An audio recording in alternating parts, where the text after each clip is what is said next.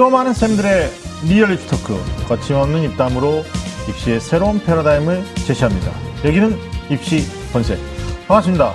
저는 애매한 입시 정보를 정해드리는 남자 애정남 하기사입니다. 자, 오늘 저와 함께 하실 분들 먼저 소개해드리겠습니다. 어, 먼저 입시 본색의 주제남이시죠. 어, 오늘도 변함없이 꽉 찬 무게감을 보여주고 계십니다. 나오셨습니다. 반갑습니다. 네, 안녕하세요. 입시 분석의 주제남 일산 대지고등학교 윤신혁입니다. 사실 주제가 없으면 입시 본색도 없다. 음. 그래서 제가 없으면 입시 본색도 없다. 맞아요. 이제는 뭐 네. 이렇게 얘기를 해도 네. 될까요? 네, 됩니다. 왜냐면 네, 네, 뭐 네. 선생님 뭐 개인 뭐 학교 사진 때문에 네. 못 나올 때도 우리가 네, 네. 아, 굉장히 좀 힘들었었어요. 음. 그래서 뭐 가상 전화 연결이라도 해야 될까 네, 네. 했다가 안 했죠. 음. 더잘 됐죠. 아, 제가 없어서. 아, 뭐 어, 알아서 들으시면 네. 되고. 네, 그리고 음. 어, 이번 주에도 오정훈 소장님 나오셨습니다. 반갑습니다. 예, 안녕하세요. 예, 오종원입니다. 음. 아, 입시 본색 아, 상당히 이제 그 뭐죠? 알차게 잘 진행하는 것 같은데 네. 많이 불러주세요. 네, 알겠습니다. 열심히 하겠습니다. 아, 네, 예. 네. 아니, 뼈 있는 말씀하셔서 평가도 하시고, 왜냐면 이제 네네. 종로 언어 교육에 평가 있었다 보시니까, 먼저 입시 변수에 대한 평가를 하잖아요. 네네, 그리고 맞아요. 나를 불러라. 그래야지 너희들이 알차게 된다. 뭐 이렇게. 나 없이 잘 되겠냐? 뭐 이렇게. 아니 저도 알겠습니다. 음. 이렇게 저 없이 이렇게 입시본색 이렇게 진행된 날에 이렇게 달력에 체크해 놓고 보거든요. 잘하나 보자. 뭐 이런 마음으로. 네. 알겠습니다. 알겠습니다. 아니, 저는 뭐, 어, MC로서 항상 두 분이 뭐 같이 나오셨으면 좋겠지만 또 주제별로 또 이렇게 되니까 이해를 너그럽게 좀 해주셨으면 좋겠습니다. 뭐, 혹시 뭐 꽁한 마음이 있거나 이러지는 않으시잖아요. 이해를 그냥 해야죠. 알겠습니다. 자, 이번 주는 지난주에 이어서, 어, 나의 수능 가치점 점수 인정? 어, 인정. 이라는 주제를 가지고 이야기를 계속 나눠볼 텐데요. 어, 지난주 수능 가치점, 우리가 올바르게 활용하는 방법에 대해서 어, 같이 이야기 나눴지 않습니까? 뭐 학생들 많은 도움이 됐으면 좋겠고, 이번 주는 어, 올해 정시에서 과연 변수는 무엇이냐, 또 어떻게 하면 이 변수들을 우리가 잘 활용해서 어떤 위험으로부터 탈출할 수 있을 것이냐, 여기에 대해서 함께 고민해 보도록 하겠습니다. 자, 20번째 본격적으로 시작해 볼까요? 꽉 막힌 입시 전략부터 수준별 입시 정보까지 매주 금요일 밤 입시 본색이 입시의 모든 것을 알려드리겠습니다. 입시라면 좀 안다는 쌤들의 real 입시 talk. 입시 본색! 자, 수능 시험 이후에 네. 뭐 학교에서 많은 학생들이 이제 어, 어떻게 보면 새로운 어떤 패러다임에 대한 공부들을 해야 된다라고 우리가 지난 시간에 얘기를 했었는데요. 어, 음. 12월 12일에 정확한 수능 성적표가 발표될 때까지 어, 가채점 결과를 기준으로 좀 정시에 대한 좀 가이드라인, 또 음. 네네. 아웃라인 이런 것 좀 잡아야 될 것 같아요. 그래서 이번에는 음. 어, 2018학년도 정시 변수 탈출하기 라는 주제를 가지고 어, 이야기를 한번 나눠 보겠습니다. 자, 먼저 올해 입시의 2018학년 입시 최대 변수라고 할 수 있죠. 예, 우리가 하자고 하지 않았는데 어느 날 느닷없이 누군가가 꼭 하자고 해가지고 밀어붙이고 있는 영어 절대평가. 이게 최대 변수가 될 수 있을 것 같아요. 대학별로 너무 이 점수 반영하는 게 다양하기 때문에 사실 같은 점수를 가지고도 여러 대학에서 유불리가 지금 바뀌는 온점수만 가지고 판단해도 지금 어, 문제가 되고 있는데 어, 이게 영어 비중을 대폭 줄이긴 했지만 어, 영어의 어떤 영향력이 완전히 사라졌다고 볼 수는 없는 거 아닙니까? 선생님 어떻게 이 변수를 좀 우리가 생각해야 될까요? 예, 그렇죠. 이제 그 대학마다 어, 네. 영어 등급의 점수 차를 주- 적게 해서 네. 영향이 네. 없는 대학도 일부는 있습니다. 네, 대부분 네, 네. 대학들은 점수 차를 적당히 1등급, 2등급 차를 뭐 4, 5점 좀 차, 네. 3등급, 뭐 2등급 차를 뭐 또 5점 차 이상 벌여놨고 음. 저희가 평균적으로 내보니까 한 100, 아니 뭐죠? 90여 개 대학 정도에서 네. 1, 2등급 점수 차가 대략 5점 차 정도, 네. 2, 3등급 점수 차가 대략 6점 차 정도, 그렇죠. 7점 차 정도 나눠지기 때문에 네. 에, 대부분의 경우에서 영향력을 에, 갖는다 볼 수 있습니다. 근데 네. 중요한 건 이런 것이죠. 아, 내가 받은 점수 가지고 당연히 등급은 알 수 있습니다. 네. 다만 네. 등급에 따른 그 대학별 점수 차가 다 다르기 때문에 네. 이런 부분들을 아주 면밀하게 봐서 네. 어, 지원하는 것이 상당히 중요하겠죠. 알겠습니다. 아니 실제로 영어 절대평가로 오면서 또 반영하는 방법이 네. 일단 최저학력 기준으로만 쓰는 대학도 있고요. 아, 몇몇 대학은 아닙니다만. 그다음에 반영 비율로 합산해서 그러니까 국어, 수학, 영어, 탐구 네 개 영역을 100%로 만드는 대학이 한 188개 정도 돼요. 118개 대학이죠. 굉장히 많고요. 그 다음에 가산점을 주거나 뭐 감점을 주거나 이렇게 있기 때문에 아마 우리 친구들이 성적표 나오기 전까지 좀 유심히 저기, 자기가 관심 있는 대학 또 가능권의 가채점에서 어, 가능권에 있다라고 어떻게 판단이 되는 대학들에 대해서 좀 연구를 할 필요가 있을 것 같은데 네. 어떻습니까, 선생님? 그 뭐 총점에 가산점 하는 대학도 있고 하여튼 뭐 이게 점수차가 큰 대학 음. 또는 뭐 작은 대학 뭐 사실 이 영어 절대평가 이제 서두에도 말씀하셨듯이 우리가 네. 원하지 않았는데 누군가가 원해서 네. 이렇게 됐다 이렇게 말씀을 하셨잖아요. 네. 근데 사실은 이제 우리가 지난 여름에 이 음. 수능을 어떻게 개편할 건지에 대한 논의를 진행을 했다가 1년 유예를 했단 말이에요. 그때 네. 이제 가장 크게 논의가 됐던 게 수능을 전 과목을 절대 평가할 것이냐 아니면 일부의 과목만 절대 평가를 할 것이냐를 가지고 네. 논의를 했다가 원점을 다시 생각해 보자라고 했단 말이에요. 네. 근데 사실 이 절대평가라는 것 자체가 이 상대평가에서 절대평가로 가게 되면은 음. 이 수능을 우리 학생들의 어떤 대학 교육을 이수하는데 필요한 최저 학력, 음. 기본적인 학력의 기준으로 그냥 보는 거거든요. 네. 근데 이제 영어가 가장 먼저 절대평가가 됐잖아요. 네. 이유는 한 두 가지 정도로 정리할 수 있는데 첫 번째는 이 고교 교육, 학교 교육 정상 관점에 봤을 때 사교육 시장을 가장 견인하고 있는 큰 역할을 하는 게 영어 과목이었다는 점하고 음. 그 다음에 단지 시험을 위한 시 험으로 영어가 치러지다 보니까 이 native, 그러니까 영어를 모국어로 사용하는 사람조차도 풀 수 없는 어려운 정말 이런 문제가 만들어지는 기현상이 벌어지는 것이 정상적이지 않다. 이런 관점에서 영어가 절대평가가 됐는데 음. 부가적인 효과가 있었어요. 그러니까 전체 교육의 정상화라는 관점에서는 어떤 방향성에 있어서 어, 좋은 시도, 좋은 출발이라고 생각할 수 있지만 그러다 보니까 현재 다른 과목들은 상대평가로 진행을 하는 과정에서 영어만 절대평가가 되다 보니까 오히려 전형의 복잡성의 관점에서는 더 복잡해진 거예요. 그렇죠. 그래서 우리 학생들이 아까 말씀하셨던 것처럼 각 대학들이 영어를 반영하는 방식에 대한 네. 충분한 이해 없이 네. 그냥 뭉뚱그려서 이걸 생각을 하고 판단을 했을 경우에는 어허. 사실은 사실 합격자들의 평균과 어. 커트라인 사이에 어. 1, 2점 차이밖에 나지 않은 대학에 해당하는 어. 그런 학교에 지원을 하는 경우는 상당히 뜻밖의 피해를 볼 수 있다. 이렇게 아니 생각할 그러니까 수. 이게 네. 먼저 정책적으로 보면 네. 어 뭐 유초 중고 내기 집단에서 가장 많은 사교육비를 쓰는 게 영어다 맞죠? 그러니까 네, 이걸 맞습니다. 절대 평가로 해서 기준 점수만 넘기면 어, 너는 지원 자격이 된다라는 차원의 해석인데 사실 뭐 중학교 고등학교 학생들이 많이 쓰는 사교육비는 영어가 아니잖아요. 그랬더니 뭐 학부모님들이 그럼 수학이니까 수학도 절대 평가로 바꾸지 그래? 뭐 이렇게 이제 빈정되는 음, 음. 이런 구조가 되는데 아마 이 정책 만들었던 사람들이 이렇게 세밀하게 대학들이 영어 절대 평가에 의해서 나머지 국어나 음. 네. 수학이나 탐구를 반영하는 것에 대해서 선 이해를 못했던 것 같고요. 막상 자신의 자녀가 이런 문제에 봉착하고 있었다면 막 이거 가감하게 밀어붙이지 못했을 수도 있다라는 생각이 드는데 음. 영어 절대 평가가 최대 변수인 것은 영어의 득점 여부도 득점 여부지만 1등급이냐 아니냐, 3등급까지 네. 떨어졌느냐 아니냐 이것도 중요하지만 결국은 또 국어 수학이잖아요. 예, 그렇죠. 음. 선생님 어떻습니까? 지금 과채점 상태에서 학생들이 굉장히 그 국수 망해가지고요. 아예 재수도 결심하는 학생들도 있을 텐데 영어 때문에 이제 다른 영역에 어떻게 보면 변별력 확대에 대해서도 좀 짚어주시죠. 네, 일단 그 전에 영어가 그 저- 절대평가에 대한 시행 여부, 정책적인 거, 음. 그러니까 접어둡시다 일단. 그건 뭐 일이 끝났으니까. 아니, 그 제가 말씀드리기 전에 접자고 하시죠. 제가 말씀 다 드렸는데 접자고 그러니까. 일단 적어두고서 당장 급한 거 영어에 우리만 따라서 나빠. 영어에 따라서 어떤 문제가 발생했냐를 가장 저희가 중요하게 언급을 하게 되면요. 네. 그러니까 국수탄 비 중이 너무 증가했습니다. 맞아요. 그러니까 네. 실질적으로 작년만 해도 네 내기억력 기준에서 판단하다 보니까 음. 나름대로 변별력이 좀 더 있었단 말이에요. 그러니까 뭐 상위권과 중상위권, 중, 중하위권 간의 네. 점수차가 어느 정도 드러났는데 네네. 뭐 300점 만점, 뭐 편점 점수만으로 보면 600점 기준이고, 그렇죠. 뭐 내경일 때는 800점 기준 편점 점수, 원점 네. 400점 기준인데 이게 이제 에, 편점 점수 600점 기준, 원점 300점 기준으로 이렇게 줄다 보니까 분명하게 수능에 변별력 있게 출제된다 하더라도 네네.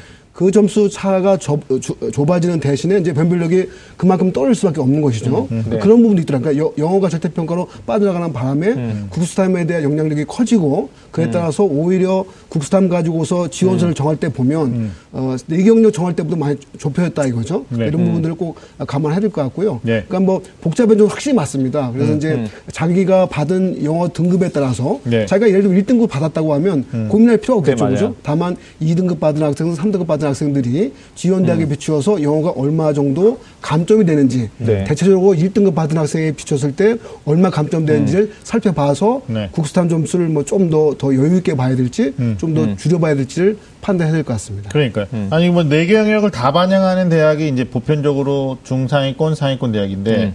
또 일부 중위권이나 뭐 중하위권의 또 수도권 대학들이나 지방대 가면 아예 세계 영역만 반영하는 대학도 있단 말이에요. 네. 뭐 이제 뭐 한 해로 서울 서울에 있는 덕성여자대학교 같은 경우는 문과는 또 어, 두 개는 지- 국어 영어는 지정하는데 수학 탐구 중에 하나를 버리게 하고 뭐 이과 같은 경우에는 이제 수학하고 영어를 지적하고 국어 탐구 중에 선택하게 하는 이런 구조다 보니까 뭐 이런 데 이제 지원할 때는 영어 갖는 변별력도 있지만 실제로 영어가 아닌 다른 과목의 네네. 점수 이것 때문에 지금 학생들이 굉장히 머리 아프거든요. 네. 그래서 뭐 저는 이번에 뭐 어, 입시 설명회 투어를 했지 않습니까? 그 수능 끝나고 나서 뭐 부산도 가고 대전도 가고 뭐 대치동부터 분당, 목동 뭐 안 가본 데가 없는데 전부 다 어떤 말씀을 하시냐면 쓸데없이 100점 맞았어요. 영어. 뭐 쓸데없이 97점 맞았어요. 영어. 아유, 뭐 괜히 했어요. 96점. 이런 한탄의 소리가 너무 많아요. 그러니까 작년 같은 경우에는 국어를 좀 못 보면 영어 잘 본 걸로 덮었죠. 그렇죠. 그게 가능했죠. 수학을 만약에 1등급이 아니었어도 국어 영어 잘 보면 이거 상쇄해가지고 대학을 갔단 말이에요. 근데 올해는 가장 행복한 애가 누구냐면 국어 1등급의 딱 끝에 뭐 90 한 3, 4점, 수학 92점, 근데 영어 딱 91점.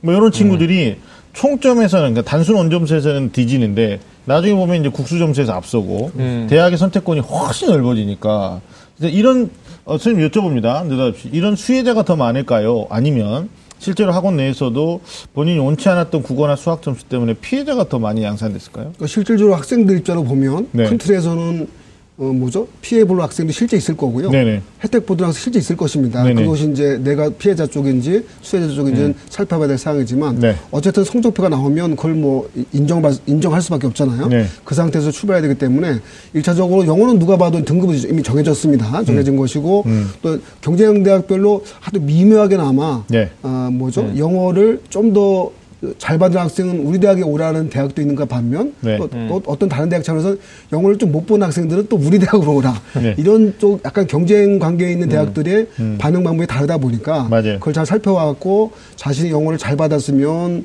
어, 잘 받은 거를 우대하는 쪽의 대학을 일단 한번 더 생각해 볼 수 있고요. 그렇죠, 그렇죠. 잘 못 받았다고 생각하면 음. 좀못 본, 못, 못 받은 대학에서 뭐 그것도 문제 없을, 그러니까 1등급, 2등급 점수, 3등급 점수 잘 많이 줄여 나갔고 음. 영어 못 봐도 우리는 국수탐 잘하면 된다. 이런 쪽 대학을 좀 더 선호해서 이렇게 음. 생각해 보면 좀 더 또 답이 나올 것 같습니다. 그러니까요. 그러니까 이게 여기에 매몰되면 안 되는 게 보통 이제 그 입시 전문가들도 영어 1등급과 2등급의 점수 차 여기까지만 얘기하는데 그러니까 3등급 아이들이 상처받아요. 나는 영어 3등급 받았는데 어, 평소에 받지 못했던 점수인 거죠. 예, 공부를 많이 이번에도 보니까 학교에서 그랬을 텐데 졸업생들은 영어 쉬웠다. 전년 대비 작년에 경험이 있으니까요. 근데 재학생들은 겁나 어려웠다. 애들 표현이 됐다 어려웠다. 왜 그랬을까요? 이렇게 물어보니까 많은 학부모님들이 공부 안 해서 그렇죠. 그러니까 영어 절대평가라고 생각하고 좀 소홀히 한 경향도 없지 않아 있었다라고 보는 건데 어찌됐든 그 영어 활용하는 것에 대한 대학별 반영 방법도 유심히 살펴야 됩니다. 특히 제가 3등, 3등급 이야기를 꺼낸 게 국어 수학 다 1등급 하는데 영어 3등급이다. 그러면 막 절망하고 있거든요. 야, 대학 못 가는 거 아니냐. 왜냐하면 입시 기간의 배치표를 보면 뭐 서울대, 연세대, 고려대 막 쭉 주요 한 6개 대학, 11개 대학을 딱 보면 영어는 1위해야 돼요. 뭐 이런 기준이 있단 말이에요. 그러니까 영어 1등급 하시고 나머지 성적 가지고 이러는데 실제로 저희들이 점수 이렇게 계속 돌려보면 연세대 같은 경우는 자연계가 뭐 1등급하고 3등급하고 점 차이가 한 12점 12.5점. 예, 예, 네, 이 정도 12.5. 차이 나는데 거기에 대한 11.1%를 반영하니까 점수 계산하면 한 1.12 정도 차이 나더라고요. 그러니까 오히려 성균관대가 5점 차이 나고 그러니까 이게 만약에 총점으로 보면 연대가 위에 있잖아요. 특정 대학 사례를 드는 건데 근데 오히려 성균관대가 또 불안할 수도 있고 뭐 이런 거니까 영어에 대한 값도 일단 정리하셔야 되고 또 국어 수학 우리 어종훈 선생님 정말 중요한 얘기 주셨는데 탐구 여기까지 다 합산했을 때 어떻게 되는지 올해는 아마 어 1월 6일부터 원수 접수가 시작되는데 4일까지 수시 결과 최종 나오고 5일날 2월 인원까지 다 나와야 되잖아요. 또. 나와야 되죠. 예, 네. 그것까지 다 하고 어 눈치 작전. 이 눈치 작전 하라고 그러면 또 가족끼리 눈치를 봐요. 시험 못 봤지? 막 이러면서 너가 이런 점수를 받아오니 뭐 이러는데 자기 점수대하고 비슷한 또는 나보다 점수 높은 아이들의 지원 경향들을 좀 많이 살펴봐야 되지 않을까라는 생각이 듭니다. 그러니까 이게 영어 그 절대평가 시행을 하면서 이제 올해 처음으로 네. 사실 6월 모의고사랑 9월 모의고사, 대수능 모의고사에서 각각 영어 난이도가 좀 달랐어요. 네네. 그래서 6월에는 쉬운 듯 했지만 9월에는 정말 어려운 듯 어려웠죠. 해가지고 음. 사실 이번 시험에서 영어 절대평가지만 완전 어려운 거 아니야? 뭐 이런 음, 불안함이 맞아요, 좀 맞아요. 있었는데 네. 실제로는 6월과 9월이 한 중간 정도 수준에서 난이도로 출제가 됐단 말이에요. 네. 근데 이제 뭐 이런 얘기는 아까 오종호 쌤 처음 얘기했지만 다. 지난 얘기니까 어 그냥 그만하자. 어 그리고 이제 분명한 게 있는 것 같아요. 이 가채점을 받아든 상황에서 이제 성적표를 받 기까지 우리가 어떤 자료를 근거로 해서 지원 전략을 미리 큰 틀에서 네. 고민을 해보느냐 이건데 네. 제 생각은 이래요. 이렇게 가채점 결과, 그러니까 다른 과목 같은 경우는 이 표준 점수라든지 아니면 등급 컷이 바뀔 수 있지만 가채점이 정확했다면 바뀌지 않는 게 있다면 그게 영어다. 음. 영어도 등급이죠. 그래서 네, 네. 영어를 절대값으로 놓고 우리가 학생들이. 지원 전략을 일정 부분을 아웃라인 큰 틀을 정해 놓으면은 실제로 이제 성적표 받고 나서 지원 전략을 고민할 때 훨씬 효율적으로 할수 있다. 맞아요. 네. 첨언하면 음. 내가 이 영어 절대평가 1등급일 때, 2등급일 때 내가 원하는 네네. 대학이 감점이냐 가산점이냐 그렇죠. 같은 맥락이고요.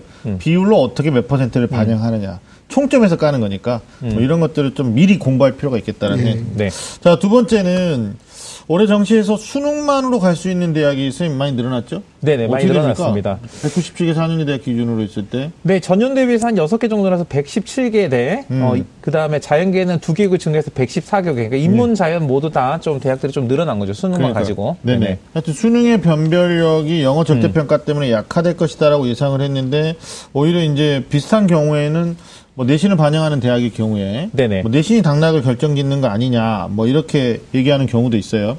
오종 쌤, 학생부가 합격의 당락을 가르는 변수가 될 것이다. 이거는 이제 수능 100% 반영 대학은 아닐 거고 네네. 실제로 학생부를 뭐 40이든 20이든 30%든 쓰는 대학에 대해서 말하는 것 같은데요. 네. 이거 이렇게 좀 말씀 좀 해주시죠. 예, 일단 정시에서 학생부를 반영한 대학이 일부 있죠. 네. 네. 근데 큰 틀에서는 학생부를 이 조금 반영한다. 조금 반영한다. 이렇게 보시면 돼요.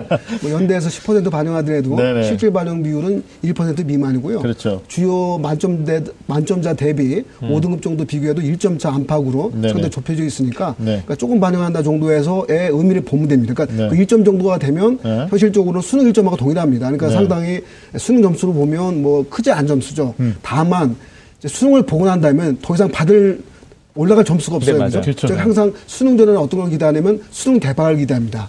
실력으로 맞추고 또 찍어서 맞추고 음. 네, 맞추고. 여기까지 맞춘 것까지 기대해서 점수 올라갈 것을 기대해야 되는데 네. 수능을 이미- 이미 받, 수능 이미 본 상태에선 저서 올라갈 점수가 없어요. 그러니까 대학에 비슷한 점수 학생들이 지원하기 때문에 그 0.5점 차도 영향력을 줄 수는 있습니다. 네네. 동점자 판별 정도 수준에서. 근데 그래서 큰 틀에서는 조금 반영한 정도로 보시고요. 음, 다만 미세한 상태로 학생들이 쭉 지원하기 때문에 네. 최종의 합격 선정할 때는 약간 영향을 주니까 어, 큰 틀에서는 수능 점수 위주로 보시고 그다음에 좀 어, 좁게 들어갔을 때는 학생부도 약간 영향력을 갖는다는 차원에서 보시면 네. 뭐 도움이 될 것 같습니다. 그러니까 일부 모집단이죠. 뭐 예를 네. 들면 이제 최상위권들이 비슷한 점수대에 머무르고 있는데 뭐 의치대나 아니면 교대 같은 경우에는 점수가 굉장히 이게 박빙이거든요. 음, 네네. 그럴 때 학생부가 차지하는 비중이 좀 있을 수 있고요. 네, 그- 어 그리고 정말 중요한 말씀 해주셨던 게 외형 반영 비율이 아니라 실질 반영 네네, 비율. 네. 그러니까 10이다, 20이다, 30이다는 외형 반영 비율이고 음. 1등급일 때 몇 점을 주고 그렇죠.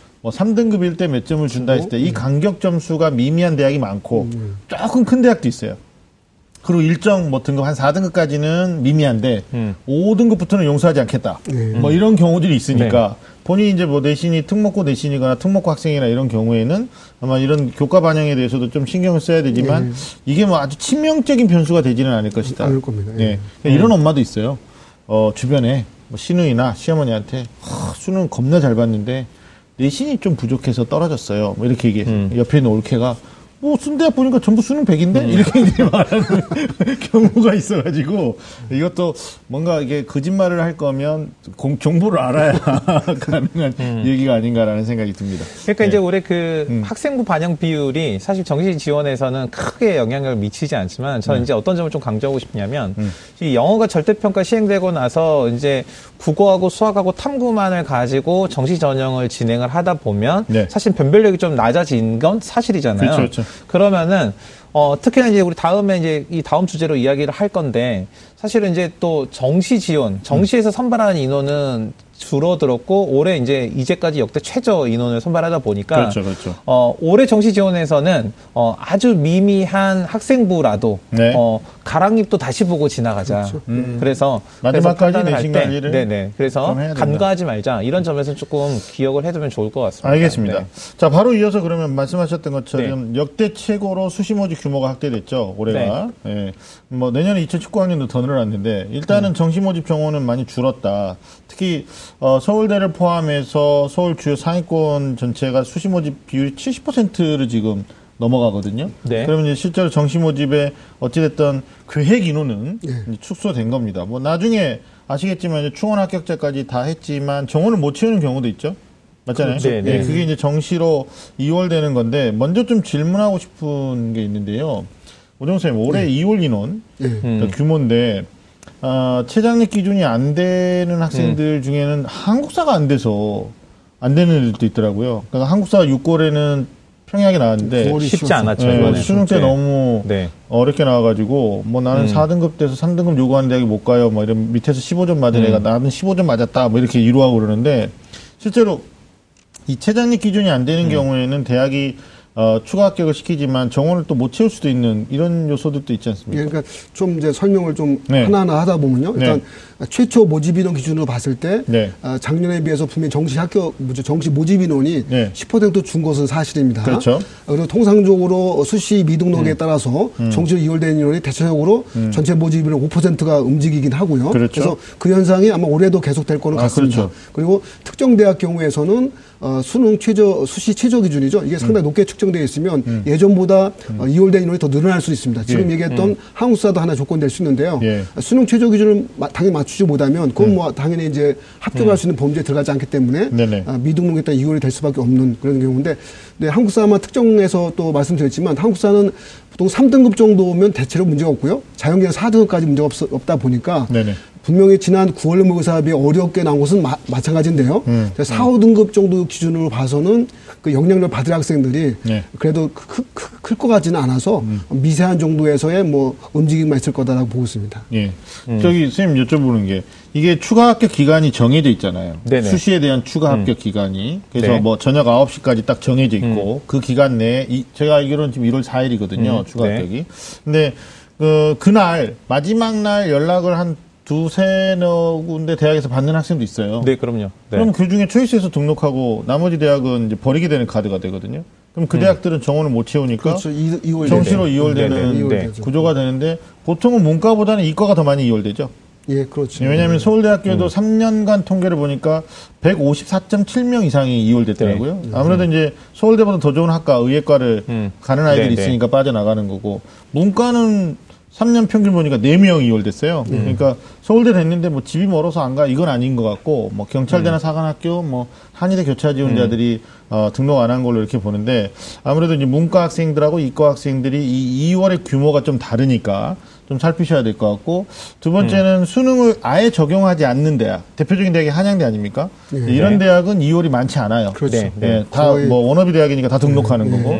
그다음에 서강대처럼 단과대가 적은 대학. 인원이 적으니까 2월 인원이 적다. 뭐 그러나 뭐 연세대나 성균관대나 이렇게 아니면 중위권 대학에서도 예. 많이 상당히. 많이 음. 그러니까 2에서 빼가면 밑에는 다 연세 네, 이동이거든요. 그래서 네. 2월 인원은 오정 선생님 그 1월 4일까지 발표하면 1월 5일 정도면 대학이 홈페이지에 공지하겠죠. 다 공지해야 되죠. 네. 그러니까 통상적으로 전체 모집인의 5% 정도가 네. 수시에서 정시로 이월했다고 보시면 되고요. 그렇죠. 그래서 이번 경우에는 아마 이제 저 이번 뭐 포항 지진에 따른 수- 수능 일주일 연기 또 대입 일정 일주일 연기에 따라서 또 중요하게 일정 체크할 것도 많이 있습니다. 그래서 중요한 거 지금 수시를 얘기하니까 수시 추가 모집에 대한 발표와 등록인데요. 그렇죠. 이 기간이 공교롭게도 12월 25일부터 한 5일 정도 기간 동안에 이루어지게 네. 돼 있습니다. 네네네네. 25일 날 어느 날인지 아시죠? 네. 성탄절, 성탄절. 크리스마스. 음. 상당히 즐거울 날에 예수님이 탄생한 날. 예, 즐거울 날에 이제 추가 학교를 기다리는 수험생 학부 입장에서는 학종에서는 뭐죠? 반드시 또 켜놔야 될 거, 핸드폰, 핸드폰. 그리고 네네. 인터넷이 돼야 됩니다. 왜냐하면 추가 합격을 확인해야 되니까. 맞아요. 아, 그리고 약간의 또 비용이 필요합니다. 맞아요. 왜냐하면 이제 에, 저 수, 수시 등록을 해서 예치금을 예치금. 네네. 넣어야 되는데 네. 예치금이 수시이기 때문에 정시하고 는 달라요. 정시 때는 등록금 500만 원, 500만 원을 다 넣어야 되는데 네. 수시 때는 그중에 10%의 10%. 예치금 네. 대략 50만 원 전을 내게 돼 있습니다. 그래서 적어도 저희가 확인하기 꼭 필요한 것이 뭐냐면 수시 추가 모집 등록 기간에서 추가 학교 기다리는 학생들은 반드시 인터넷이 될 수 있는 환경이 있어야 됩니다. 어디 놀러 가시더라도 네, 인천공항 안 돼요. 내가 봤을 때. 아, 해외 네. 가면 어때요? 아, 아, 되죠. 돼요? 인터넷 되고 돈만 넣을 수 있으면 돼요. 돈만 넣을 수 뱅킹으로. 그러니까 이제 꼭 두 가지를. 확인해야 될 사항이 네. 인터넷 왜냐면 추가 네. 합격을 전화 찬스를 주는 것은 홈페이지 발표한 다음에 전화 찬스. 1차, 2차 네. 이후에 전화 찬스 가는 거니까요. 음, 네. 1차, 2차 때는 무조건 뭐에 발표하죠? 학교 홈페이지에 발표합니다. 일괄적으로. 그러니까 그 인터넷이 되어야지 그걸 확인할 수 있으니까. 네. 두 번째는 어, 합격자를 봤다고 해서 또 끝이 아닙니다. 그러니까, 그러니까 수시 등록도 중요한데 비용을 넣어야 돼요. 이게 지금 예. 표현이 맞습니다. 돈을 넣어야 돼요, 돈을. 돈을 넣어야 되기 때문에. 아, 맞아요. 그러니까 돈이 수시, 돼요. 수시 네. 합격을 하더라도 네, 수시 네. 등록 기간에 돈을 넣어야 되고요. 네, 맞아요. 추가 합격 기간도 마찬가지로 합격자 발표한 네. 다음에 돈을 넣어야지 정식 예, 등록한 학생으로 어, 판별이 되니까 그러니까 두 가지 환경이 꼭 필요한 정도에서 준비를 해야 될 것 같습니다. 알겠습니다. 중요하신 말씀이에요. 네네. 이게 수시 그 추가 합격에 대한 의사를 어 좋아요 감사합니다 하고 끝나는 게 아니고 돈을 넣어야지. 아니, 대학 입장에서는 네. 정말 등록할 의사가 있느냐를 맞아요. 두 번, 세번 네. 물어요. 예, 그, 네. 또 예치금이죠. 그 엄마가 아, 고민이에요 그러면 아, 저희가 10분 있다 다시 전화드리겠습니다. 이런 경우들도 있거든요. 근데 진짜 전화기 안 켜놓거나 막 가족끼리 놀러 가버리거나 이러면 이제 골치 아픈 상황이 발생해요. 나중에 후회하지 네. 마시고 그다음에 또 아래 학년들 입장에서 보면 이제 이 말을 오해할 수 있어요. 아 수시가 최대로 확대됐다. 내년에 이제 76.2%인데 네. 그러면 이제 2학년, 3학년 올라가는 친구들은 야 이건 정시 준비 안 하고 그냥 비율이 낮으니까 수시로만 공략하는 게 맞지 않느냐 이럴 수 있는데 오정 선생님도 아시겠지만 수시의 종류는 여러 가지고 정시는 수능 위주로 단, 단조롭게 뽑거든요. 근데 그 여러 가지 수시 유형 중에 본인한테 맞는 전형은 대부분 학생이 한 개이거나 아니면 이제 공부 아주 잘하는 애들이 두 개 정도 되거든요. 본인한테 해당되는 수시 전형만 프로테이지로 계산을 받아들여야 되니까 실제로 수시는 내 거는 많지 않을 수도 있다. 그러니까 공급자 입장에서 대학 입장에서는 많이 뽑는다지만 수요자 입장에서 학생 입장에서 는 많지 않을 수도 있다라는 걸 유념하시고 마지막까지 수능 공부를 하셔야 된다는 말씀을 하는 게 예, 맞죠? 예, 모든 걸 이제 희망적으로 저는 말씀드리고 싶은데요. 네. 일차로 수시가 판이 커졌기 때문에 네네. 당연히 내신 준비 상당히 중요합니다. 네네. 내신 관리를 잘해야 되고요. 그래서 네. 어, 고등학교 1학년, 2학년까지 잘 해놨으면 음. 고3까지도 교과 성적 중심으로 잘 해놓고 나서 또 혹시 비교과가 좀 부족하다면 뭐 어떤 방학이라든지 아니면 이제 음. 3학년 이렇게 좀 여유 있는 기간 동안에 해주면 좋을 것 같고요. 네. 자, 근데 이제 수시도 그 내신이 중심이 되기 때문에 음. 내신이 좀더좀뭐 부족하거나 요 불안한 학생들은 뭔가 또 기대를 해야 되잖아요. 그래서 음. 그렇죠. 희망적인 말씀 드리는데 뭐 내신이 안 좋다고 해서 모든 게 끝나는 건 아닙니다. 음. 정말 말씀 그대로 뭐 내신이 8등급이어도 수능 만점 받으면 서울대 갑니다. 음. 그렇죠. 예, 그러니까 뭐, 에, 이제 내신이 좀 불안 뭐죠 부족하거나 약간 부족 뭐죠 약간 불안한 학생들은 일단 수- 정시에 대한 약간의 그 뭐죠 경향성을 가지면서 네. 수능 대비 열심히 하면 되니까 네. 일차적으로는 내신 대비 네. 그러고 나서 좀 안 됐을 때 정시까지 가는 수능 대비 이렇게 준비하면 좋을 것 같습니다. 그러니까 뭐 서울대가 정시 모집에 수능 100%로 뽑기 때문에 근데 좀 불안한 게 또 동점자 처리 기준에서 학생부 교과를 본다 그러니까 네, 내신 관리 또 소리할 수 없는 거죠. 알겠습니다. 이게 오해 없이 수시 학대가 최대 변수다. 정시 많이 줄어들었다는데 여기서 한 가지 꼭 체크하실 건 2월 인원이다. 네네. 그 2월 인원은 1월 4일까지 최종 은행문을 4시에 닫아요. 그럼 부지런한 대학은 뭐 그날 밤에 홈페이지 공지도 하는데 대부분 이제 5일까지 하고 6일날 원서 접수니까 어 이건 또 한 가지 모를까봐 말씀드리는데 12월 12일날 성적표가 나오면 우리 친절한 우리 JR 어, 저, 어, 그 회사를 포함해서 어, 입시 기관들이 정시 실채점 배치표 또는 그냥 배치표 이게 나오거든요. 근데 거기에 이제 나와 있는 모집 인원은 정시 계획상의 인원이고요. 최초 모집이라고 네, 최초 최초 모집. 계획상의 인원이고 어, 1월 5일 날 다시 봐야 되는 건 이제 2월이 얼마나 되느냐. 최종 모집 인원을 네. 최종 모집 인원이 달라지니까 뭐 어떤 대학은 3명 줄어드는 경우도 있어요. 어, 수도 수시 있죠. 모집에 동점자가, 동점자가 나와서 같이 어, 진짜 더 많이 뽑아버리는 네. 경우도 있고 어떤 대학은 수백 명이 넘어오는 경우도 있으니까 과에 따라서 우리 학생들이 그 컨디션을 반드시 학부모님들도 체크하셨으면 좋겠습니다. 뭐 여기까지만 얘기해도 야 쉽지 않다. 어, 쉽지 않다. 그냥 어떤 기계에만 의존해가지고 뭐내뭐 의존해가지고 원서 쓰겠다 이런 건 아니라고 봐요. 네, 입시 본색이 여러분들에게 좀 동기부여가 됐으면 좋겠습니다. 자, 네 번째 변수는 어, 탐구 영역은 최대 이제 두 과목 반영하는 대학이 많죠? 음, 최소 한 과목 반영하는데 일부 대학도 있고요. 근데 올해가 이제 영어 절대평가로 도입되니까 뭐 설명에 가보면 탐구의 이 반영 비율이 높아진 대학이 많다. 맞죠? 음, 네, 맞습니다. 뭐 제가 기억나는 중앙대학교가 어, 자연계는 아 이렇게 반영하잖아요. 어, 영어는 간점 가산점이고 국어하고 수학이 40, 40인데 뭐 탐구 아니다. 자연계니까 탐구가 40. 뭐 이렇게 그렇죠. 이제 예, 되는 음, 경우들이 많이 있는데 어, 특히 이제 사회탐구 또 어, 쉽게 보는 학생들도 있고 어, 쉽게 보면 또 문제가 뭐냐면 나는 득점은 좋은데 표준 점수나 백분위가 높은데. 좀 낮아지면서 네네. 이런 문제가 있어요. 또 과탐 어렵게 보는 학생들도 있고 굉장히 경우 수가 다양합니다. 이거 탐구 반영에 대해서 오정훈 선생님 또 정리 좀 필요하실 것 같아요. 예, 일단 영어 절대평가 시행에 따라서 음. 특히나 이제 영어 등급 점수를 뭐 가, 가감점이라 하죠. 가감점을 반영한 대학들 대부분이 음. 에, 국어, 수학, 아, 탐구 반영률을 많이 높여놨습니다. 네. 설령 이제 영어를 그 비율 반영 점수라고 해서 나, 어, 저 반영한다 하더라도 네. 대체적으로 국수탐의 점수를 비율을 많이 음. 높여하기 때문에 아, 탐구 경력이 더더욱 중요해졌죠. 특히나 이제 자연계 학생들은 과탐 반영 비중이 꽤 높은 편이죠. 네. 어쨌든 간에 예전보다는 탐구 비중이 높아졌다고 보셔야 되고요. 네. 그래서 네. 이제 자신의 탐구 과목별로 최종 받게 될 표준 점수 100분위를 잘 살펴서 네. 어, 진행해 볼 필요가 있습니다. 네. 어쨌든 간에 예전보다는 네. 탐구 반응 비중이 거의 뭐 저, 적어도 50%에서 많게는 두 배 이상 음. 에, 많 은 경우도 있다라고 보셔야 될 것 같습니다. 그러니까요. 그러니까 탐구 영역 같은 경우는 사실은 이게 사실 탐구 영역 과목이 갖고 있는 표준 점수가 높고 낮음이라든 이런 특징이 하루아침에 결정된 건 아니잖아요. 네. 사실은 학생들의 교육 과정에서 어떤 과목은 좀 광범위한 내용을 다루지만 난이도가 좀 낮은 특징이 있고 음. 어떤 과목들은 좀 지엽적이고 전문적인 영역을 다루면서 좀 난이도가 높은 그런 과목이 있거든요. 그래서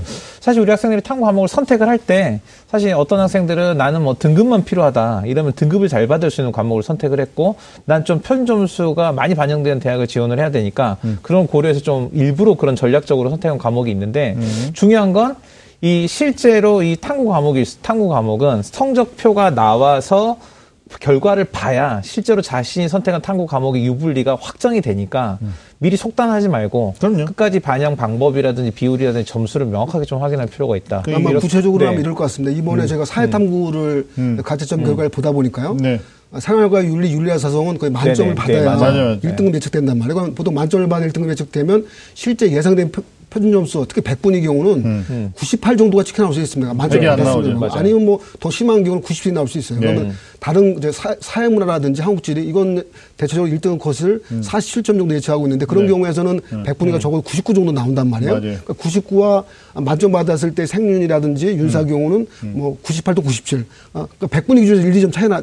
가 나타날 수도 있습니다. 그래서 이런 부분들은 뭐 성적 통지표를 받아봐야 구체적으로 알 수 있지만 음. 그러니까 지금 정도에서 어, 일- 일종의 표현은 그렇지만 탐구발 탐구발 점수가 많이 오르는 학생들은 음. 어, 쉬워서 오르는 학생들 경우는 이제 나중에 가면 조금 점수가 깎일 수 있다는 맞아요. 것을 고려해서 음, 맞아요. 보는 것도 중요할 것 같습니다. 실제점과 가채점이 많이 달라지는 건데 네. 특히나 이제 백분위 성적을 반영한다. 아주 굉장히 좋은 말씀해 주셨거든요. 만점자가 많고 고득점자가 많으면 백분위가 원래 100에서 시작하는 게 일반적인데 그렇죠. 뭐 느닷없이 97 이렇게 시작하고요. 네. 2016학년도 수능에서는 물리2 같은 경우가 2등급까지 만점이었어요. 그렇죠. 예, 그러니까 막 하나 틀리면 애들이 바로 3등급 되는 이런 구조가 실제 이제 수능 결과로 나올 수 있으니까 아마 우리 학생들은 이런 경우도 있다고요. 내 친구는 47점 맞았고 자기는 45점 맞았어요. 근데 과목이 달라요. 과목이. 근데 45점이 오히려 표준 점수도 100분위도 더 좋을 수도 있다. 아까 어, 선생님 얘기해 주셨던 거고 실제로 이 100분위를 활용하는 대학이 여대가 많거든요. 중위권 대학이 많고 네. 그러니까 탐구 온 점수는 좋았지만 100분위가 어느 구간에 들어가느냐에 따라서 친구 간에도 엄청나게 달라지더라고요. 예를 들어 상당히 중요한 언급인데 예를 들면 네. 그러니까 뭐 여대에서 이제 이례를 제외하면 또 네. 뭐죠? 100분의 1을 뭐 국어 수학도 100분의 1다 반영하죠. 탐구는 어떤 경우가 있냐면요.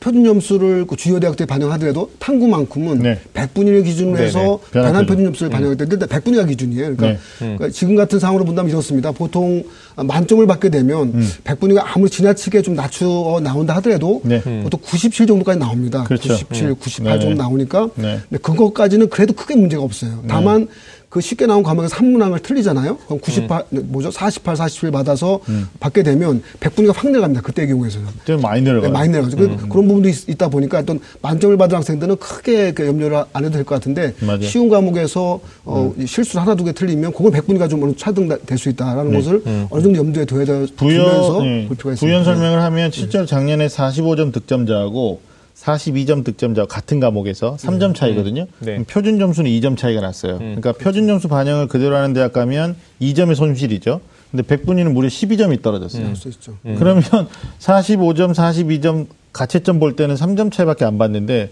실제 백분위 대학에서는 12점 차이니까 온서를 못 써요. 네, 100분이 12점이면 정확하게 또 이게 광고 편차를 둬야 되니까 그러니까. 사실 6점 차 정도 되는 그렇죠, 거죠. 표적으로 6점. 보면. 예. 그러니까 그것도 사실 큰 차이죠. 엄청나죠. 2점 차가 6점 차 어, 늘어나니까. 당락은 예. 0.1점으로 갈리니까. 예. 또 오정호 선생님 방금 얘기하신 것 중에 백분위 변환 표준 점수라는 게 있단 말이에요. 네. 근데 이걸 대학이 수능 성적표가 나오면 홈페이지에다가 공지를 합니다. 공지하죠. 예, 그래서 우리가 어, 탐구 어, 보정 변환 점수표 뭐 이런 이름을 이제 달 것 같아요. 그러면 이제 전년도 같은 경우에 만약에 이제 사탐 과탐 이렇게 되는데 보통 이제 과학의 비중이 크니까 과학은 시작 점수부터 좀 높아요. 그리고 어 100분이 100하고 96하고 차이를 실제 어 4점 정도 차자, 차이 나면 탐구 조정 점수도 한 3점대 차이를 내서 과탐의 비중을 높이는 반면이고 어 사탐은 이제 애들이 너무 과목이 많으니까 네. 아, 100점과 96점의 4점 차이를 한 1점대로 줄였더라고요, 작년에. 좀 더 제가 더 말씀드리면요. 네. 보통 어, 대부분 주요 대학들이 쓰는 어, 탐구 100분의 변환 점수의 음. 어, 공식은 대체로 어떻게 되냐면 보통 통계 통계에서 평균을 냅니다. 그죠? 그렇죠. 러니까 100분이 99 기준에서 네. 음. 뭐 세- 생륜이 받은 점수, 윤사가 받은 점수 등등등 사입문까지 해서 아홉 가 개. 과목에 평균을 내서 그거를 100분이 99에 해당되는 변환 표준수 매기게 돼 있어요. 그러니까 음. 네. 보통 평균을 매기기 때문에 크게 뭐 유리하지도 않고 불리하지도 않고 막 그럽니다. 그렇죠. 근데 대부분 그렇게 반영하는데 이것도 약간 대학에 따라 달라요. 소위 이제 학생들한테는 음. 소위 이거 20시 전문적인 표현이 한데 탐구를 물 보정했느냐, 불 보정했느냐. 그러니까 불 보정이냐. 그 다른 뜻으로 하면 물 보정이라는 뜻은 이제 탐구 100분위 점수를 많이 줄여나왔고 네네. 좀 주로 못 본 학생들한테 유리하게 보정했던 것이고 네. 불 보정했다고 하면 그냥 음, 거죠. 멋집대로 편차 늘려서 하는 거기 때문에 그것에 따라 약간 또 차이가 날 수 있습니다. 맞아요. 그래서 실제 탐구 배한 점수가 통상적으로는 평균으로 나오기 때문에 대학 비슷한 점수의 점수가 나타날 수 있는데 이것도 어, 일부 대학은 대학에 따라서 자기들 방식들이 또 매기기 때문에 네. 그 점수차가 크게 벌어져 있느냐 줄어들느냐를 보는 것도 필요합니다. 그러니까 대학이 그 탐구 변환 편, 편 점수를 사용한 이유가 그 어떤 학생들이 특정 과목을 선택해서 얻을 수 있는 네. 우연한 유리, 유리함을 네네. 또 우연한 불리함을 줄이기 위한 거잖아요. 그렇죠. 네. 그리고 이제 그 영어 절대평가 되고 나서 탐구 반영 비율이 한 높아졌으니까 결과적으로는 우리 학생들이 정시를 지원할 때 가장 꼼꼼히 살펴야 될 영역이 바로 탐구 영역이다. 이렇게 이해하면 될것 그러니까 같아요. 아마 제 네. 수생들 입장에서는 조금 그 좀 뭐랄까요? 이게 입시 고수 단계까지 간 친구들이 있는데 어, 선생님 올해 만약에 대학들이 보정 점수표 발표할 때 주요 대학들이 거의 다 보정 점수 발표하는데 영어 절대평가 변별력 상시됐으니까 이 극간에 소위 말하는 이제 100분이 100과 96, 96과 95 간격이 작년보다 조금 더 커지는 거 아니냐. 그러니까 외형 반영 비율도 늘어났지만 이런 것들도 염려하는 경우가 있어요. 그래서 한번 비교 체크할 필요도 있을 것 같다는 생각이 들어요. 아 그다음에 한 가지 더 말씀드릴 게 이제 물보정, 불보정 그래서 갑자기 생각난 게 인문계 학생들은 이제 제2 외국어 영역을 응시를 하는 경우가 그렇죠. 있어요. 네네. 서울대가 필수로 반영하니까 꼭 해야 되고 주요 대학들이 이제 탐구가 망했을 때, 네, 근데. 망했다라는 게 상위권 애들이 뭐 갑자기 30점대 맞고 망하지는 않고요. 자기는 44점 맞았는데 3등급이에요. 그러면 이게 이제 완전히 망한 거거든요. 네. 근데 제2의 국어를 봤는데 뭐 일본어부터 뭐 여러 가지 언어를 봅니다만은 요즘 또 중동에서 또 그분이 오시는 아랍어를 봐가지고 막 20점대 맞고 2등급 하거든요. 네. 그러면 잘 찍었다는 얘기인데 그럼 대학이 알아서 당구 3등급 맞은 거 빼고 2등급 받은 제2의 국어를 대체를 해줘요. 예. 네네. 근데 이 대체를 해주는 대학들이 주요 대학인데 올해는 또 갑자기 고려대, 서강대, 국민대가 대체를 안 하겠다 올해부터 이렇게 또 얘기를 했다고 그래요. 그러니까 어 사실 또 상위권 아이들 입장에서는 연고대 같이 생각하거나 성균관대, 서강대 같이 생각하나 이럴 경우에 이제 또 이게 선택에 어, 여러 가지 선택지가 좀 달라질 수 있으니까 상위권 학생들은 제2의 국어 성적도 체크해 보시고 요게 어떻게 보정되는지 그리고 대체가 되는지 안 되는지도 좀 체크하는 게 탐구에서 변수가 될 것 같다. 예, 그렇죠. 그러니까 제2외고도 어, 주로 이제 인문계죠. 인문계 음, 입장에서는 이제 어, 탐구 대체로 보통 이제 그 여기는 경우가 많았는데. 자연계는 아닙니다. 예, 네. 근데 고대 경우가 이제 올해부터 이제 그걸 폐지했죠. 네. 근데 이제 이 폐지에 대한 사연도 듣다 보면 음, 들어보셨어요? 어, 이유가 있을 수 있습니다. 그러니까 이제 지금 사실 아랍어를 잠시 단편했는데 중동에 그분이 오셨다 보니 아랍어 광풍이 불었던 거죠. 그렇죠. 네, 맞아요. 100명 중 70명 이상 그죠? 엄청나게 78% 정도가 아랍어 선택했으니까 이제 지나친 거죠 너무 이제. 예. 그렇죠. 학교 교육과정에 실제로 배운 네, 학생들은 극소수인데. 없는데요. 네네. 근데 그럴 수밖에 없었던 음. 것도 다른 과목들은 제가 뭐 독일어, 프랑스어, 스페인어 등등 보면 1등급 커트라인을 제가 실제 저 추적해 보잖아요.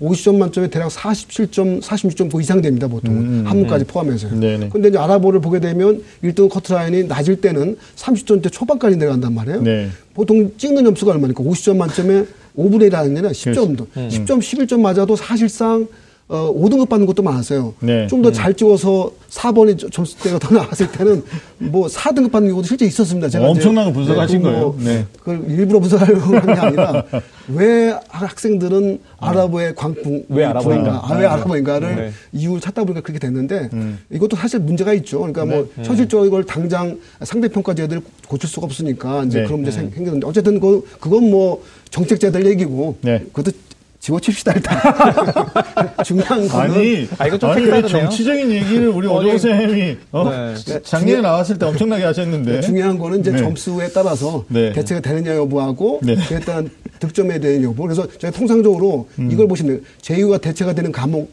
아, 대학들은요. 통상적으로 네. 내가 대체가 안 됐을 때는 약 0.3점 정도 자기 자기 점수 깎인다 고 보시면 되고요. 네. 대체가 됐을 때는 2점 정도 오를 수 있다 정도를 보고서 네. 판단하는 것도 중요합니다. 아, 정시에서 2점이면 그럼요. 수능 100일 네. 때는 또 어마어마하거든요. 그러니까 이게 사실 어떻게 보면 제2 외국어는 선택권이지만 이걸 가지고 특정 과목을 선택해서 완전히 이득을 보고 또 어떤 아이들은 못해서 피해를 보고 이건 어떻게 보면 형평성에 맞지 문제가 않는다. 예, 그래서 제2 외국어 폐지설 예, 이런 게 좀 나오고 있는데 한번 알아두시면 될 것 같아요. 자 마지막으로 우리가 변수라기보다는 원서를 쓰는 학생들 입장에서요.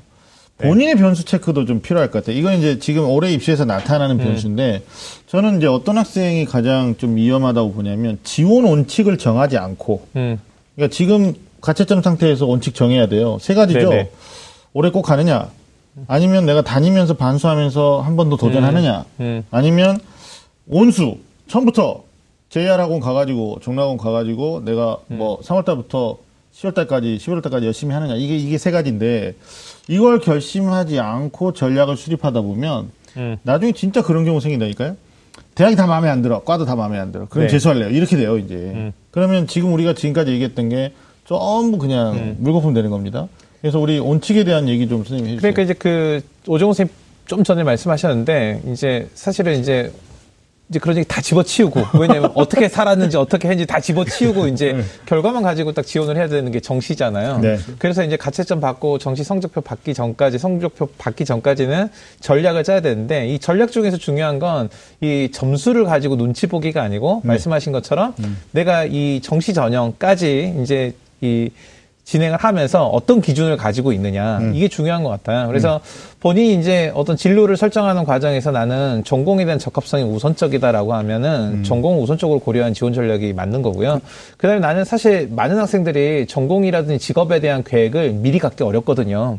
왜냐하면 그런 경험을 할 만한 일들이 우리 학생 별로 없어요. 그래서 이제 그리고 대학 교육이 실제로는 교양 교육 수준에서 이루어진다는 관점에서 봤을 때 본인이 어, 보다 더 많은 기회를 접할 수 있는 대학이면 본인이 가서 진로를 설정하고 직업을 결정하는 데 도움이 되거든요. 그래서 어떤 대학을 기준으로 갈 건지. 아까 말씀하셨던 것처럼 어, 이번 전형에서 이제 입시의 관점에서 봤을 때 내가 어떤 선택을 우선적으로 할 건지 뭐 이런 것들이 기준이 분명하면요 누구와 얘기를 하고 어떤 조언을 받아도 선택을 좀 분명하게 할 수 있고요 만약 에 기준이 불분명하면 갈팡질팡하다가 뜻밖의 생각지도 못한 지원을 하고 그리고 결과가 나와도 후회하고 뭐 이렇게 되는 거죠. 네. 네. 선생님 좀 하시죠. 예, 그렇죠. 일단 뭐 교육적인 차원이든 아니면 일단 원래 원칙적인 차원이든 간에 사실 진로와 적성 이런 걸 다 살펴봐야 되는데 저희가 정시 전형할 때는 약간 안타까운 측면은 있어요. 어떤 경우냐면 수시는 상당히 학생들의 진로 적성에 맞추어서 소신전을 맞아요. 만드는데 네. 정시는 어쩔 수 없이 마지막에 뭐죠 마지막 관문이다 보니까 음. 점수에 따른 합격 가능성을 놓고서 그 지원이 불가피한 경우가 많습니다. 그래서 그- 그에 따라서 뭐 불만족스러운 대학이든 학교에 가는 경우가 많은데 네. 어쩔 수 없는 측면인 것 같아요. 마지막 관문. 그러니까 하나의 관문이 더 남아있다고 하면 네. 적성에 따른 이제 지원도 가능한데 어쨌든 붙어 있는 입장이면 점수에 맞춰갈 수밖에 없잖아요. 그러니까 이것은 저는 이제 어쩔 수 없는 현실이라고 봐요. 그래서 점수에 따른 지원이 어쩔 수 없는 현실이고 그에 따라서 가능하면 합격 가능성을 높이기 위해서 네. 가학원에 어떻게 지원하고 나학원에 음. 어떻게 지원하고 나학원 어떻게 지원할지 이 부분은 뭐 어, 어쩔 수 없죠. 불가피하게 머릿속에서 음. 고민해야 되고 그래서 보통 이제 이때 중요한 거는 저희는 두 가지를 보통 얘기를 합니다. 어, 엄마의 정보력. 음. 그 다음에 정신 계산이 복잡하잖아요. 아빠의 계산력. 이렇게 해서 몇 가지가 필요한데 네. 에, 쭉 찾다 보면 그 작년도 입시 결과를 최대한 또 끌어당겨서 오시고요. 네. 또 100분위를 가지고 비교해 보시고 국어 수학 탐구 평균도 내보시고 이렇게 하다 보면 아니면 뭐 온라인 뭐죠 이렇게 모의 지원도 많이 해보시고 네. 하면 어쨌든 뭐 우리나라가 이게 아주 어려운 다이나믹한 상황에서 또 극복해 나가잖아요. 그렇죠. 나가듯이 네. 뭐좀 어려움은 당연히 있습니다. 이게 복잡하고 입시가 복잡하고요. 네. 점수가 또 계산할 때또 되게 네. 다양한데 네. 그것을 하나하나 찾다 보면 네. 그래도 뭐 기회가 또 많이 있을 것 같습니다. 그러니까 이제 군별 흐름 이동 이런 게 다 있어요. 군별 네, 특징이. 네. 그래서 보통 다구는 보통 내려 쓰거나 올려 쓰거나 뭐 이런 구조니까 간하군 안에서 내가 공격적으로 써가지고 재수까지 감안한 이런 정- 어, 지원을 할 거냐 아니면 합리적으로 반수를 고려해서 쓸 거냐 아니면 안정적으로 내가 올해는 꼭 가야 되니까 간하고 모두 조금 이렇게 하향할 거냐 이런 원칙들이 좀 필요할 것 같고요. 저는 마지막으로 또 우리 학생들이 내부적 변수 중에 하나가 최근에는 이제 온라인이 많이 발달해가지고 온라인 모의 지원도 하고 학교 계측도 많이 하거든요. 근데 기술이 그러니까 기계가 하는 것과 사람이 하는 관점은 좀 달라요. 마지막에는 결국 경쟁자의 심리거든요. 그렇죠. 러니까 그냥 인터넷 들어가서 어 너는 안 돼 빨간색 뭐 마이너스 30점. 그럼 애들이 이제 아 여긴 안 돼. 결국 되는 것만 찾다 보면 나중에 어떤 결과값이 나오냐면 거기에 애들이 그냥 병목 현상으로 몰려 있는 상황들이 맞아요. 많이 발생하거든요. 그래서 제가 이제 이런 말 해요. 그 JR 학원에서도 정시 배치표 나올 텐데 배치표 세 장, 가군, 나군, 다군 집에 벽에다 딱 붙여놔라. 그러면 N쪽의 기준 점수가 똑같아요.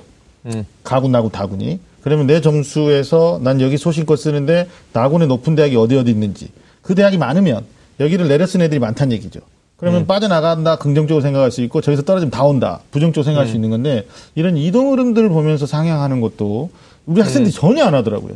그냥 인터넷에서 파란불이야 그러면 쓰고 빨간불이야 그러면 안 쓰고 이런 건데 기술에만 의존하지 말고 본인이 일단 공부하면서 또 선생님 아니면 또 어, 재수생들 같은 경우에 아니면 학원가의 또 입시 전문가들한테도 마지막 최종 어떤 자문을 구하는 이런 지혜가 좀 필요하지 않을까 예, 생각합니다. 그렇죠. 지금 말씀한 대로 첫 번째가 워낙 다양한 대학들이 많다 보니까 장판지 배치표죠. 어, 음. 네. 그 장판지 배치표를 통해서 대략적인 자기의 지원 대학 및 네네. 그 모집 단위를 좀 살펴보는 것이죠. 두 번째 단계에서는 음. 온라인 이제 모의 지원을 통해서 실제적인 점수 계산이 대학별 어떻게 되는지를 한번 확인하는 거고요. 네. 어, 그래서 또 일단 모의 경쟁이긴 하지만 네. 모의 경쟁 상태에서 자기가 어디 있는 위치에 있는지를 보시는 거. 음. 마지막으로는 정말 지원자 심리 중요합니다. 보통 이쪽에 몰릴 것 같으니까 빠질 수도 있고요. 반, 반대로 빠질 것 같으니까 몰린 경우도 있단 말이에요. 음. 이런 여러 가지 사회들을 보시고 최종은 뭐 마지막 또 인터넷으로 지원하다 보니까 에, 이제 실제 경쟁도 중요하겠죠, 그죠? 이런 것을 살펴서 지원해야 되는데 음. 어쨌든 대부분 수험생 학부모 입장에서는 최선을 다하려고 합니다. 음. 하려고 하는데 어떨 때는 이제 일종의 병 형산대로 음. 내가 꼭 쓰는 대학마다 또 경쟁도 이게 대박 나고 그게 좋은 사례도 아니죠, 그죠? 그 음. 네. 점수도 올라가고 네. 또 내가 생각했던 안 쓰는 대학은 또 경쟁률도 내려가고 음. 점수도 펑크나고 뭐 이런 경우였는데 어, 또 최선을 다해서 또 상황을 보시면 에, 모든 음. 학생들이 다 완벽하게 다 상황을 보고서 쓸 수는 없습니다. 네. 그러니까 입시의 알파고 이거는 뭐 가상만 있는 거예요. 네. 현실적으로는 내가 제한된 정보 가지고서 제한된 음. 뭐 설명의 내용 아는 내, 내 지식 가지고 쓰는 것이니까 네. 어느 정도 충분히 준비하시고 네. 이렇게 하다 보면 그래도 세 번의 기회니까 적어도 두 번의 기회가 있겠죠. 실질적으로는 음. 네. 아마 합격의 기회가 있으리라고 볼 수 있습니다. 알겠습니다. 예. 거의 뭐 두 분이 거의 뭐 투자 설명회를 방불케 하는 그런 말씀들을 아니 해주셨어요. 아니 근데 이제 우리가 2주에 어. 걸쳐서 이게 가채점 정시 전략 또 실제로 성적표가 나왔을 때 어떻게 정시 전형을 준비하느냐에 대해서 쭉 얘기를 나눠봤는데 이게 끝이 없어요. 맞아요. 그리고 또 말씀드리기 전에 방송을 보시는 학부모님들 중에는 야 그렇게 복잡하냐? 그냥 공부 잘하면 대학 가는 거 아니냐? 다 싫다. 이미 갈 거야. 아, 그, 그 얘기도 맞아요. 공부 잘하고 어. 수능만 좀 받으면 어느 대학도 갑니다. 그렇죠. 오정, 했어요. 오정 선생님 그렇게 그런. 얘기는 아까도 말씀하셨듯이 그런 그냥 얘기는 접어두고. 집어 접어두고 다 집어치우고. 그렇죠. 그 지금 어, 점수가 지난주에 이어서 계속 제가 지금 당하는데. 점수가 일단 나온 상황이 이제 뻔한 상황에서 아, 예. 그렇죠. 예. 그러니까 이제 그런 것 같아요. 이제 사실은 이제 우리 학생들, 수험생들이나 학부모들의 수준이 예전처럼 정보를 모르거나 아니면 그 간과해서 그 어떤 선택을 잘못한 경우는 별로 없거든요. 그래서 어, 시장 논리의 관점에서 봤을 때 이제 유통되는 모든 정보는 이 어떤 선택에 참여하는 모든 참가자가 다 이걸 다 받아들이고 판단을 한다라는 음. 관점에서 생각을 해보면 다른 사람들이 모두 다 반영하는 정보 위에 내가 더 참고하고 고려될 사항이 뭐가 있을까를 한번 더 생각해 볼 수가 있는데 사실은 이제 보통은 뭔가를 결과를 예측하고 뭔가 선택해야 되다 보니까 예측 관련된 정보만 집중하는 경우가 있는데 사실은 대학의 홈페이지라든지 이미 음.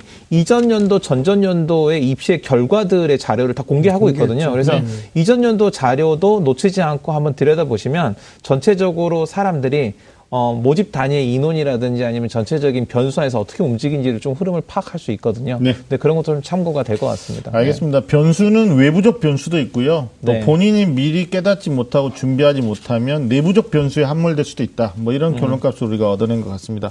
자, 음. 정시전형 준비하고 있는 학생들, 또 학생들보다 더 분주하고 더 마음 졸이고 있는 학부모님들, 어, 위에서 우리 두 분의 전문가께서 마무리 말씀 우리 오정훈 선생님부터 먼저 해주시죠. 예, 하여튼 저 수시 일단 이제 거의 끝나가는 이런 상황이고요. 음. 일단 가능하면 수시에서 모두 합격의 기회가 있었으면 좋겠고요. 정 안 됐을 때 이제 음. 정시로 가는데 음. 어쨌든 정시 입시가 복잡하긴 합니다. 특히 수능 영어가 절대평가되면서 한 하나 더 변수가 생긴 것이죠. 음. 어, 이거를 어떻게 할 수 있는 상황은 아니니까 최대한 받아들이면서 영어 등급에 대한 가감 항상 보시고요. 그리고 음. 국어, 수학, 탐구에 따라 점수를 이제 이렇게 비교할 텐데 어쩔 수 없습니다. 국수 탐에 음. 대한 작년도 입시 결과, 올해 입시 결과를 이렇게 일대일 비교하면서 조금 더 안정적으로 네. 지원한다고 하면 합격의 기회가 좀더 열릴 것 같습니다. 알겠습니다. 음. 우리나라 입시가 아직까지는 뜻이 있고 노력하는 학생들 모두에게 기회를 주지 못하고 있잖아요. 네. 그러다 보니까 이제 다른 사람의 선택이 나에게도 영향을 미치는 이런 상황이 계속되는데 이제 이런 것 같아요. 이제 그 결과를 받아들이는 과정에서 내가 안 좋은 결과를 받아들이더라도 이걸 극복할 수 있느냐 없느냐 이건 나의 준비하고 관계가 있는 것 같아요. 내가 이제 가채점 결과를 받고 원서를 지원하는 이 과정까지 나의 준비가 소홀하지 않았다라고 하면 이건 하늘이 돕지 않은 거니까 내가 한 번 더 뛰어볼 수 있는 거고요.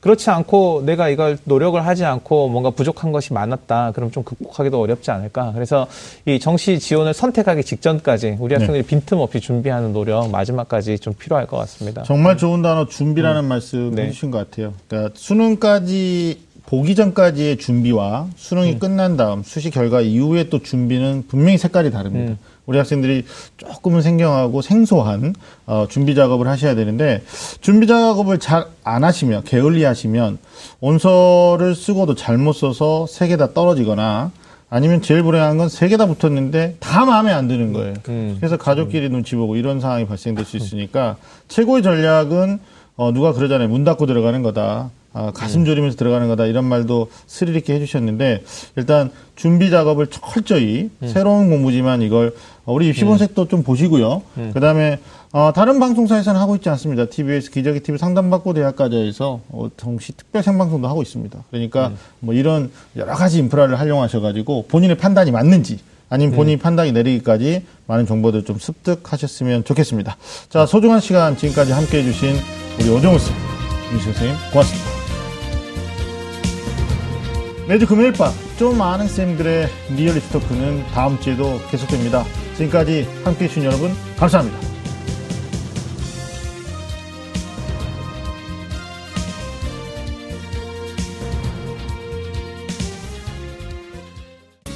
방송 좋았나요? 방송에 대한 응원 이렇게 표현해 주세요. 다운로드하기, 댓글 달기, 구독하기, 하트 주기. 더 좋은 방송을 위해 응원해 주세요. 다운로드하기, 댓글 달기, 구독하기, 하트 주기 기억하셨죠?